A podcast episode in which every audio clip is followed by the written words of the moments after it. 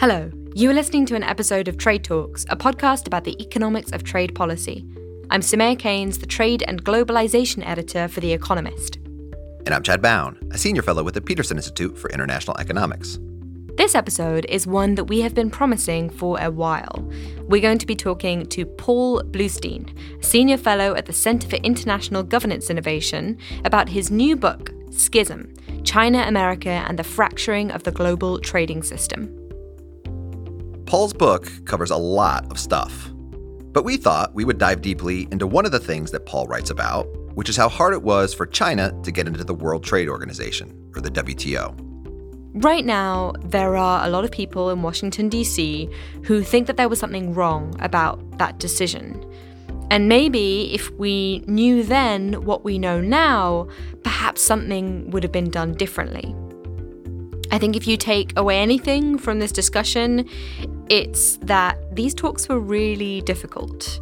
The Chinese definitely didn't come away thinking, haha, we've, we've screwed over the Americans. If anything, it was the opposite. Before we start, there are a few things that listeners should know. China was actually one of the founding members of the WTO's predecessor, the General Agreement on Tariffs and Trade, all the way back in 1947. But shortly after the GATT got started, there was a change in the Chinese government. The communists took over, and their new leadership just wasn't interested in participating in the multilateral system.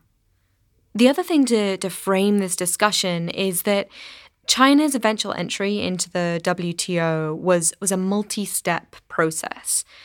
Before China could be accepted by the general membership, it basically had to get sign off from the US.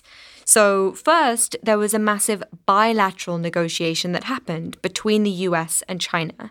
And it's those bilateral discussions that our conversation with Paul is going to be focusing on. Now, obviously, getting into the World Trade Organization properly means that everyone has to sign on, it's a consensus based organization.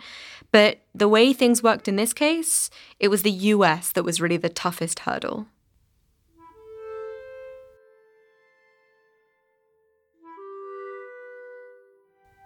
Now, we all know the end of this story.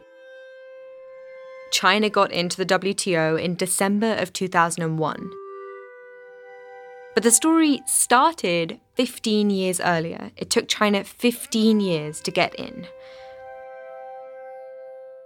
I started off by asking Paul what the various setbacks were. Well, when China, so China first wanted to get back in in 1986 when it started to become an export powerhouse. And at that time, it was a, a, an incredibly poor, backward country, and there didn't seem to be that much of a problem with the idea of having. Uh, I mean, there were plenty of other poor and backward countries that were in the GATT, and the negotiations were going, uh, you know, fairly swimmingly until June of 1989, when I'm, I'm, sure many of your listeners remember the Tiananmen Square incident, to put it very euphemistically, and then the the idea of, of bringing China into the into the GATT was off the table for a long, long time. To any listeners who don't know, in 1989, Chinese soldiers fired on and killed hundreds of peaceful students and pro democracy protesters in Beijing. But China continued to do business internationally and continued to pursue its efforts to try to integrate itself with the trading system throughout the 90s, very successfully, I might add. It, uh, I mean, it was attracting a lot of uh, multinational companies from the United States, even though the U.S. Congress was uh, every year having a vote about whether China would be allowed basically to sell its goods in the United States. They would review the human rights policy of China and say, well, have you done good enough in the past year? And every year, big multinational companies in China would, uh, would, would, would manage to persuade Congress that it would be a very bad idea to to just basically cut things off. But year after year, this was really causing a lot of uncertainty for the Chinese economy, whether they were going to be able to continue to do business in their biggest market. So China was really badly wanted in, and so so but the negotiations continued. Uh, China still wasn't allowed to to get in even after 1995 when the WTO was created. The idea of letting them in uh, was still because of, of Tiananmen Square was was uh, was just not not on. I remember one of the stories I heard was was really interesting. In 1998, there was a big summit in uh, Beijing, where, where, where President Clinton uh, went to to meet President Jiang Zemin. I was actually coincidentally there and was covering the uh, uh, very friendly state dinner. But the negotiations were still stalled because partly because of the political reaction in the United States toward China, partly because China simply wasn't ready to take the steps, as, as, far as the U.S. was concerned, to liberalize its economy enough. And Charlene Barshefsky, who was the, the U.S. trade representative uh, at the time, told me that she passed uh, Bill Clinton in the in the hall of their hotel, and he said, "Are you know, are we getting close?" And she said, "Nope, we're nowhere." And he said, "Okay." So the U.S. was continuing to just say, "No, China, you're not ready. You can't. You cannot uh, get into this uh, to this organization." But finally, in 1999, uh, things really started heating up. So, so what happened? What what made 1999 kind of this key turning point for eventually getting China into the WTO? Well, I would say that mo- the key turning point was that Zhu Rongji became premier of China, and he was a, a, a guy who had been picked by Deng Xiaoping, the, the supreme leader of China, in, in who took over after Mao Zedong. He would he, Zhu Rongji was recognized by Deng as a not only a, a, guy who really understood economics much better than most other people in the in the Chinese government at the time, but who had real leadership capacities. And he became premier. He had been vice premier in charge of the economy starting in 1991, and did, did a you know really did an amazing job with privatizing a lot of the state-owned enterprises. And I say privatizing, he wasn't completely privatizing them, but but they were selling off good parts of them to the stock market and trying to turn them into profit making entities. And that was a very successful thing. So, so, so he was rewarded uh, by being promoted from vice premier to premier, and at that, and he was really the visionary who brought China in. And he be, and once he began really pushing for it in late 1998, then things started to, to really, I think, to move. Now, obviously, China had some tricky internal politics. Well, I mean, Zhu Rongji, you know, couldn't have couldn't single-handedly push, uh, you know, the Chinese party state in a liberalizing direction, but he he really did he really did push hard. He he overcame resistance from from hardliners like his predecessor was Li Peng, who was uh, vilified for his role in the Tiananmen Square massacre, and and Li Peng had the attitude that you know we have to we have to keep our state enterprises. These are the you know the crown jewels of our of our Maoist system. Zhu Rongji thought that these things were dinosaurs, that they were holding the, the, Chinese economy back. I think he was absolutely right.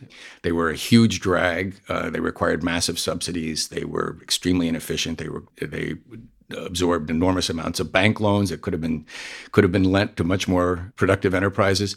And so he was really pushing hard to move the uh, rest of the leadership in a direction so that China could open up and meet the requirements that the U.S. was insisting on.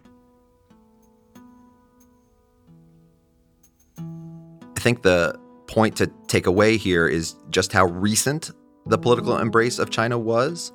This was in the late 1990s when the US was saying no on human rights, on the incompatibility of, of, China's economic system. We're just not going to let you trade with us on the terms that you want. So the year is 1999. Negotiations are really stuck. They hadn't been going anywhere. But then there's something of a turning point.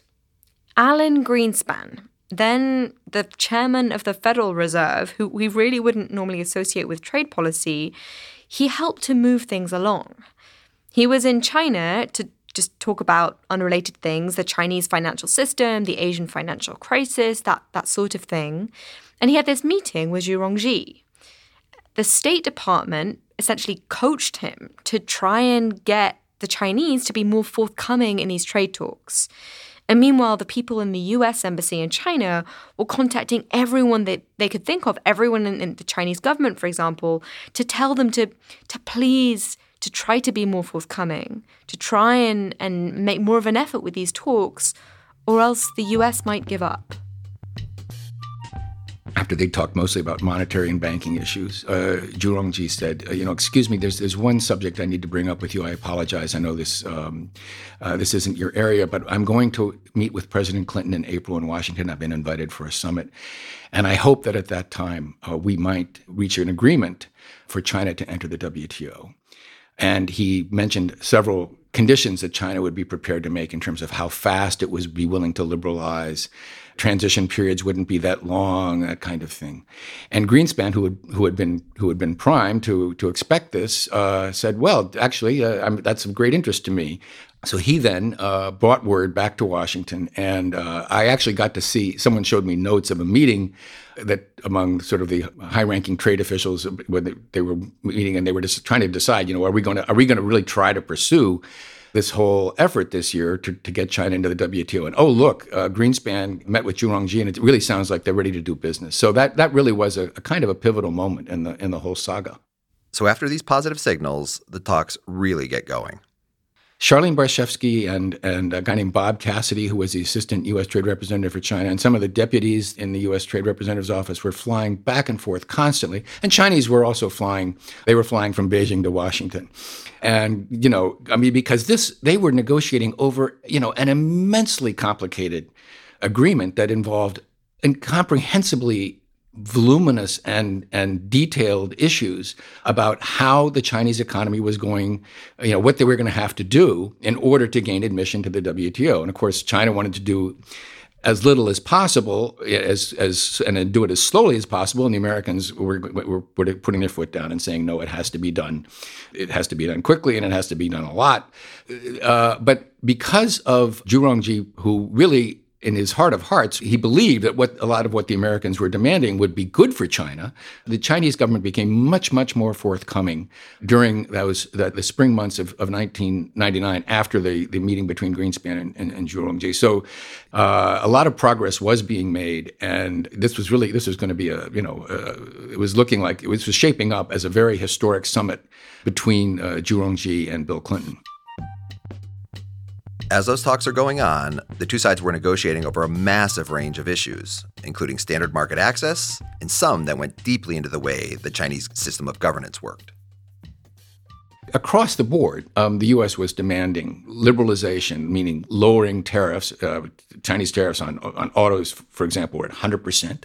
Auto parts, uh, all sorts of manufactured products, all sorts of agricultural products. There were a lot of quotas to limit the amount of imports that could come into the country uh, China was becoming this incredible market. Over a period of years, it would it would set up enough more phone lines, four times the number of phone lines or something that than, than were than even existed in Britain. And so all these American companies were desperate to get into that market. The Chinese were saying, if you want if you want a piece of this lucrative action, you have to you know set up uh, uh, chip manufacturing facilities in China.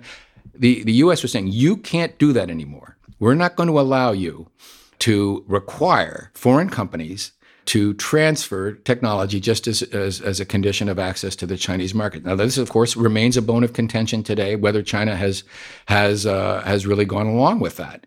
One of the most important things was, was transparency because the way the Chinese system worked, it was kind of mind boggling. If you were a, a foreign business person in China or even a domestic a Chinese business person and you ran afoul of some regulation, some official could pull out a regulation or a law and say, "You're in tr- big trouble now, uh, pal." And the uh, business person would say, "Wait, I didn't, I didn't know that such a that law existed." Oh yes, oh yes, we have that law. You just, you know, we don't have to publish them all. You know, we just have them. So the one of the most important things the U, the U.S. side wanted was an insistence that look, if you're going to have these regulations or laws, whatever they are, you know, you can't enforce them unless they're published. And you know, this sounds like duh okay why not? Should why shouldn't you publish laws? Any modern system has that but china didn't at that time. That's the way their legal system worked. So that was that was a, a, a crucial demand for, for, for the us side. There were some areas where the Chinese were just not going to give the United States what they wanted there were some things that were just off limits. It's Still, a bone of contention today is telecommunications. The Chinese were simply not willing to open their market to allow foreigners to operate telecommunications service companies because, you know, China is it's a dictatorship. I mean, they simply don't allow people to say anything uh, that they want and they thought that if they allowed foreign telecommun- you know foreign telecommunications companies in that, uh, that it would be a lot more difficult for them to restrict that. But for most other products the US was demanding a lot of liberalization and uh, and, and Zhu Rongji was uh, was pushing as hard as he could to get his colleagues to go along. It's important to remember that as all this was going on, there was a lot of concern on the Chinese side about what all this would actually mean. I mean, part of it was ideological, the idea that, you know, we're, you know, after all, we're, you know, we're loyal communists and, and we shouldn't give up our prized state-owned enterprises. And but a, bar, a lot of it was fear of what would happen to to you know ordinary Chinese workers and farmers. Looking back on it, it's really striking to see how fearful large elements in the Chinese establishment, not just the government, but the the in academia, in uh, think tanks in China, they were a lot of them were very concerned. The term that was sort of popular about all this is is uh, the wolf is coming. On the American side, there were also people think worried about the wolf is coming if we let China in, but uh, but on the Chinese side, there was and it's it's quite understandable that they would be as concerned as they were because America American business in the late 1990s was was really, I mean, it was the envy of the world. You know, this was the period of the, the dot com bubble, and uh, you know, all these hotshot companies were flourishing. So, you know, uh, the Asian financial crisis had occurred, so Asia was uh, was not looking like such a miracle anymore. Europe was still struggling to keep up with uh, with U.S. companies. Now, obviously, there were worries on the US side too, from organized labor, from some who worried that even after any reforms, China's legal system was just not going to sit well alongside the norms of, of the multilateral rules based system. It's not the case that everyone in the US thought that this would go well, but it does seem like the fears in China that this would be an economic disaster were much more widespread than in the US. Back to the negotiations. Remember, after this meeting with Zhu Rongji and Alan Greenspan, the negotiators are working overtime. They're flying back and forth between Beijing and DC. They're trying to get this deal for, for the summit in the spring of 1999. So, this summit that was going to occur in basically April 7th to April 12th or so in Washington was going to be an action forcing event, as some at some often are, uh, which everyone thought was likely to end in an agreement between between Zhu and Clinton to, that would pave the way for China to enter the WTO. And and the negotiations were really heating up even even just before in the days just before you arrived in Washington, his chief negotiator uh, Long Yong Tu arrived two days before and immediately went into negotiations with with Charlene Barshefsky and her team, and they reached agreement on some of the some of the uh, still outstanding crucial issues. And Clinton was giving all these signs indicating that he was ready. He gave us a, a speech on April 7th, just as just as, as Zhu was flying from Los Angeles. He said, the bottom line is if China is willing to play by the global rules of trade, it would be an inexplicable mistake for the United States to say no. So all the signs were pointing toward an agreement. However, behind the scenes, there was a huge debate going on within within the White House uh, the, and top uh, levels of the of the cabinet. Uh, the U.S. government was really divided, and this was this was there was a lot of stuff out in the press about this between people who thought that it would be a real mistake to say no at this summit and people who thought no we really we do have to say no at this summit. Not absolutely no china will never get into the wto but if we strike a deal now we'll be accused by all of, of china's critics and i mean the, we'll be accused by the labor movement by all by the republicans who were then just absolutely bashing bill clinton for this that and the other thing. And Clinton was in a politically weakened position at that point because, remember, the Monica Lewinsky scandal. Uh, he had just survived impeachment, and he did not want to have to say to Democratic members of Congress, you got to take this really tough vote to let China into the WTO. So there was a, the politicos in the White House were saying, Mr. President, we can't cut this deal now, you'll get clobbered. Uh, we won't be able to get it through Congress, uh, even if you do cut the deal. So there was a huge debate going on, uh, but a lot of the, the, foreign policy establishment was very concerned that by saying no to Zhu Rongji and really causing him to lose face, that he would be then be become uh, incredibly weakened within the Chinese establishment. So there a big debate was going on. And then what happened? What did Clinton decide? After giving this speech, at which he said it would be an inexplicable mistake to say no, Clinton said no. He he did it as only Bill Clinton can do, you know, with his arm around Zhu's shoulder and, you know, really glad handing him and all. Uh, he did it in a way that was designed to, you know, not really anger him, but he took him to the yellow room in the White House, which is in, in on the residence side, with a glorious view overlooking Washington at night. And he said, Look, my foreign policy people tell me that if we don't if we don't strike a deal, that you'll really be uh, you, you, know you'll really be damaged, uh, and and your whole move toward reform in China will be will be hurt. Now, if that's true, then I'm I'm ready to call Charlene Barshefsky and have her get with your people, and maybe you can you know work out the the, the last details. But uh, I hope you understand uh, that my my political people are concerned that if we do a deal now, we won't be able to get it through Congress, and that would be bad for both of us. So he was he was he was laying it on thick, but he was basically but Zhu Rongji understood exactly what was going on. Clinton was saying, politically, I'm not ready to do this. I'm I'm really worried about being criticized. So at that point, the summit became colossal failure. So, against everyone's expectations, in the spring of 1999, the deal did not get done. The Chinese side was furious.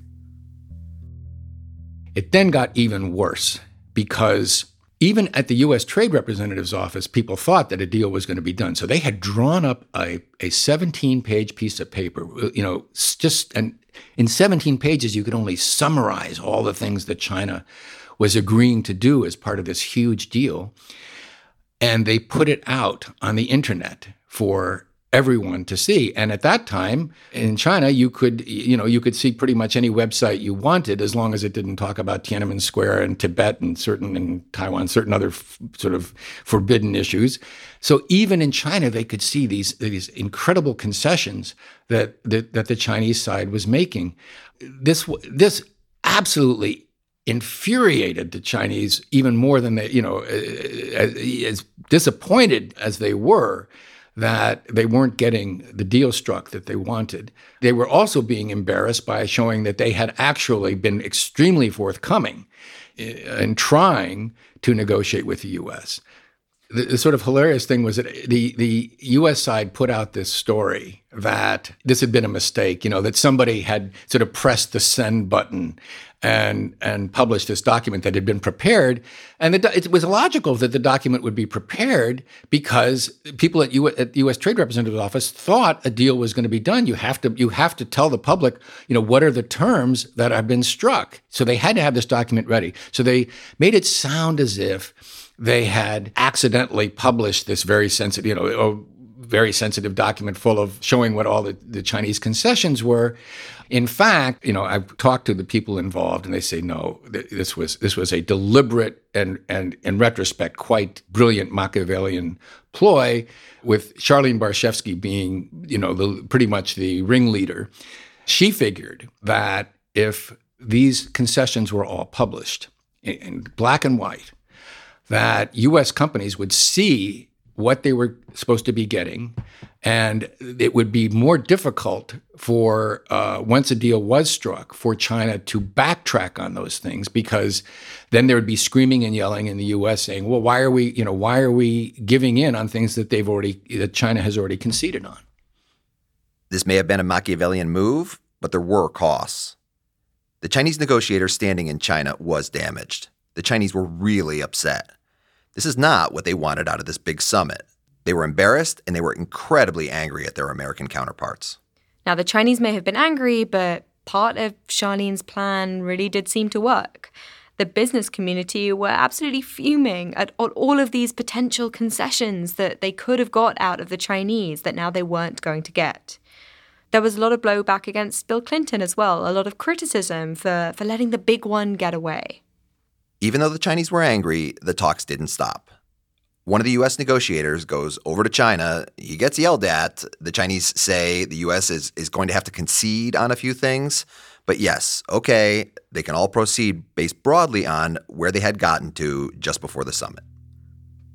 So, May 7th, a few weeks after the summit, Charlene Barshefsky, the US chief negotiator, goes to the White House with this plan, says to Bill Clinton, This is what we're going to do. Bill Clinton says, Okay, just make sure we don't concede on anything too big, but, but okay. So that very day, a B 1B bomber took off from Whiteman Air Force Base in Missouri and flew to Belgrade on a mission in the war over Kosovo and unleashed five precision guided missiles that struck the Chinese embassy in Belgrade. It was because of some uh, mistake by the CIA. The missiles I mean, they hit the they hit the building that they were supposed to hit, but it turned out because of some outdated map that uh, it was now the Chinese embassy that was located in that building. So three people were killed. I mean, this all happened on a Friday evening in Washington. That uh, news broke that uh, on CNN. This is how the White House found out about it because uh, you know that's the way news traveled by that point. So the White House went into overdrive to try to draft an apology for this mistake, this tragic mistake of having you know bombed the Chinese embassy. And a, and a letter from Clinton was delivered to the Chinese embassy on Sunday morning. The Chinese simply didn't believe it. And to this day, you can talk to people in China who say, no, we, we're convinced this was a, a deliberate act by the United States the reasons for it are, you know, from an American standpoint, from a Western standpoint, inexplicable. Why would the U.S. do such a thing? But you know, the Chinese have this mentality that as they develop, uh, other countries are going to try to keep them down, particularly the U.S. And there were all sorts of, I, I think I would call them conspiracy theories in China. Anyway, there were riots there and you know the the discussions that went on in the Chinese leadership. It's very clear that most most of them did not believe that this was an accident. This is a lot of drama for one trade negotiation.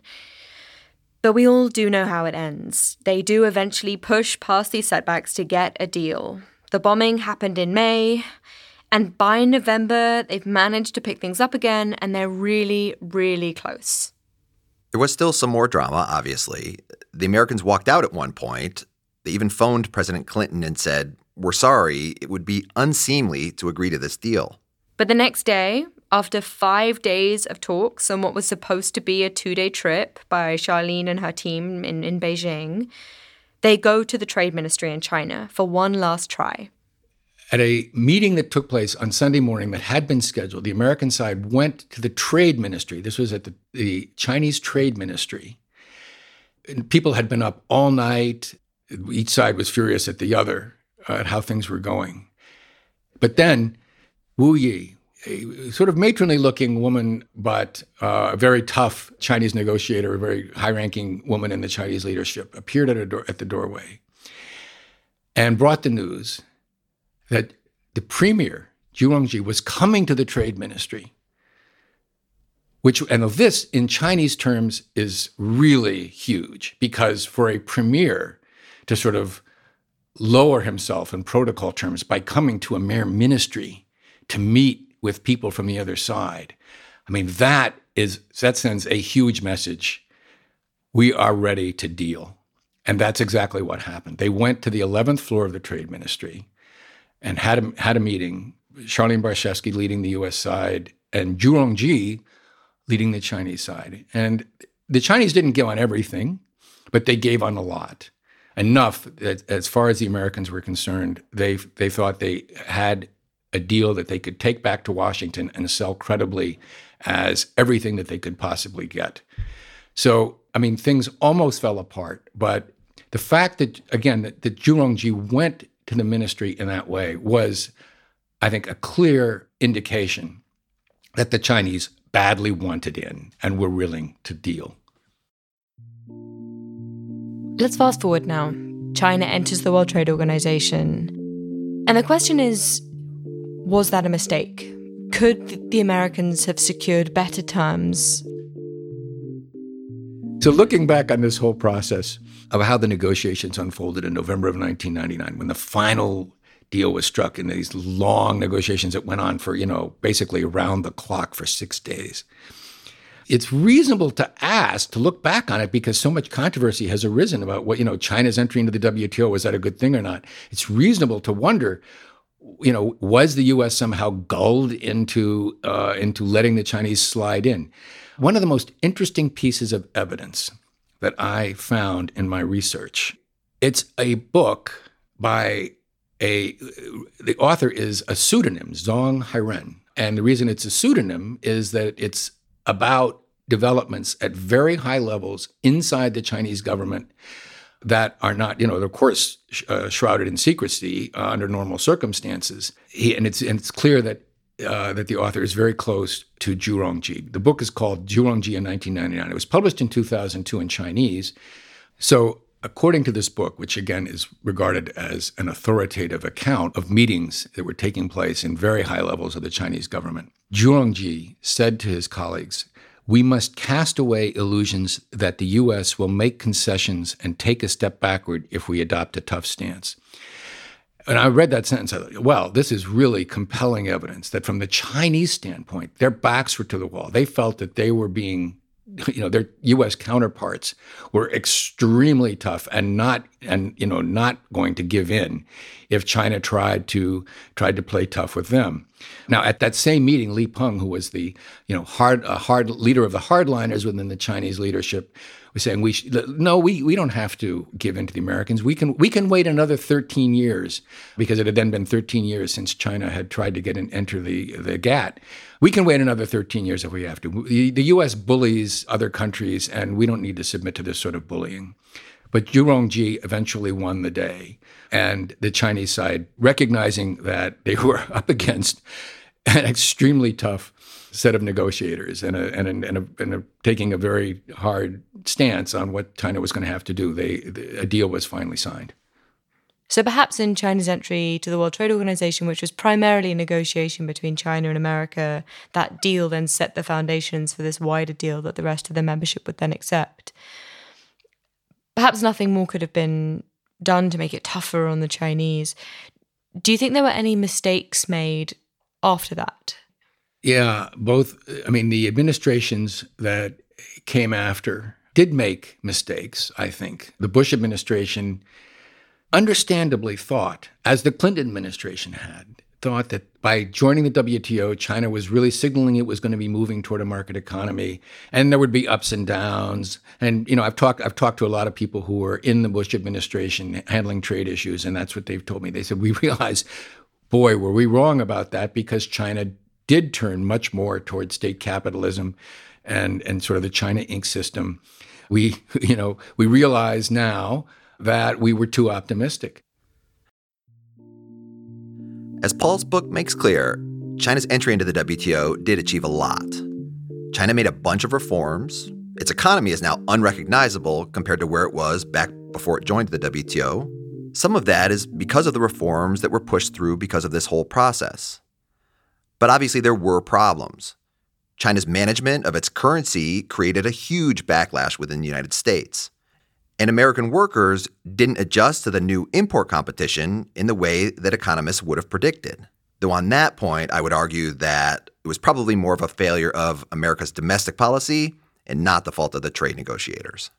Listeners really should read Paul's book to learn about what happened next, and of course, listen to Trade Talks. Uh, he talks about the fiasco of tackling currency manipulation at the IMF, he talks about the more recent step backwards and the retrenchment of state owned enterprises under President Xi Jinping. Paul also talks about all the problems that arose when China's legal system interacted with the multilateral rules based system. For all of its reforms, the opacity of the Chinese system made it extremely difficult to hold it to account. Looking at Chinese law, there's no written down rule that requires companies transfer their technology, but in a lot of cases it still happened. And under WTO rules, there are limits on what subsidies that the, the government is allowed to give. But in China, it can be very unclear where the government stops and where the private sector begins. And that makes it hard to enforce the rules that, in theory, China has signed up to. Yeah, the way I look at it is that the way China has evolved has created an existential challenge to the global trading system, to the WTO, because not because of the terms by which China entered were, were bad, but because China managed to evolve in a way that the rulebook can't cover. Obviously, we will never know what might have been. Maybe the negotiators could have waited for longer before letting China into the system. Maybe they could have never let China in at all. Maybe we would be in a different position right now. Maybe, even though China's system did evolve in a way that made it harder to enforce the rules, countries could have tried harder to do it. We'll never know. But I would love to hear any listeners with very strong views either way. Paul, thank you very much. It's been my pleasure. Thank you very much. That is all for Trade Talks. A huge thank you to Paul Blustein, Senior Fellow at the Center for International Governance Innovation. Do read his new book, Schism China, America, and the Fracturing of the Global Trading System. And do read my review of his book on www.economist.com. We'll tweet it out. Thanks also to Colin Warren, who handles our audio. Now, Colin isn't responsible for all the weird music inserts, that was me. If you find it annoying, let us know, but please say something nice too, otherwise, I'll feel really sad. Uh, if you find it atmospheric and awesome, then I really want to know. Give us a shout out and rate us on iTunes. Or you can tweet at us. I'm on at Soumaya Keynes. And I'm at Chad Bown. And we're on at trade underscore underscore talks. That's not one but two underscores, at trade underscore underscore talks. Because when it comes to knowing about versions of history, two would be better to know about than one.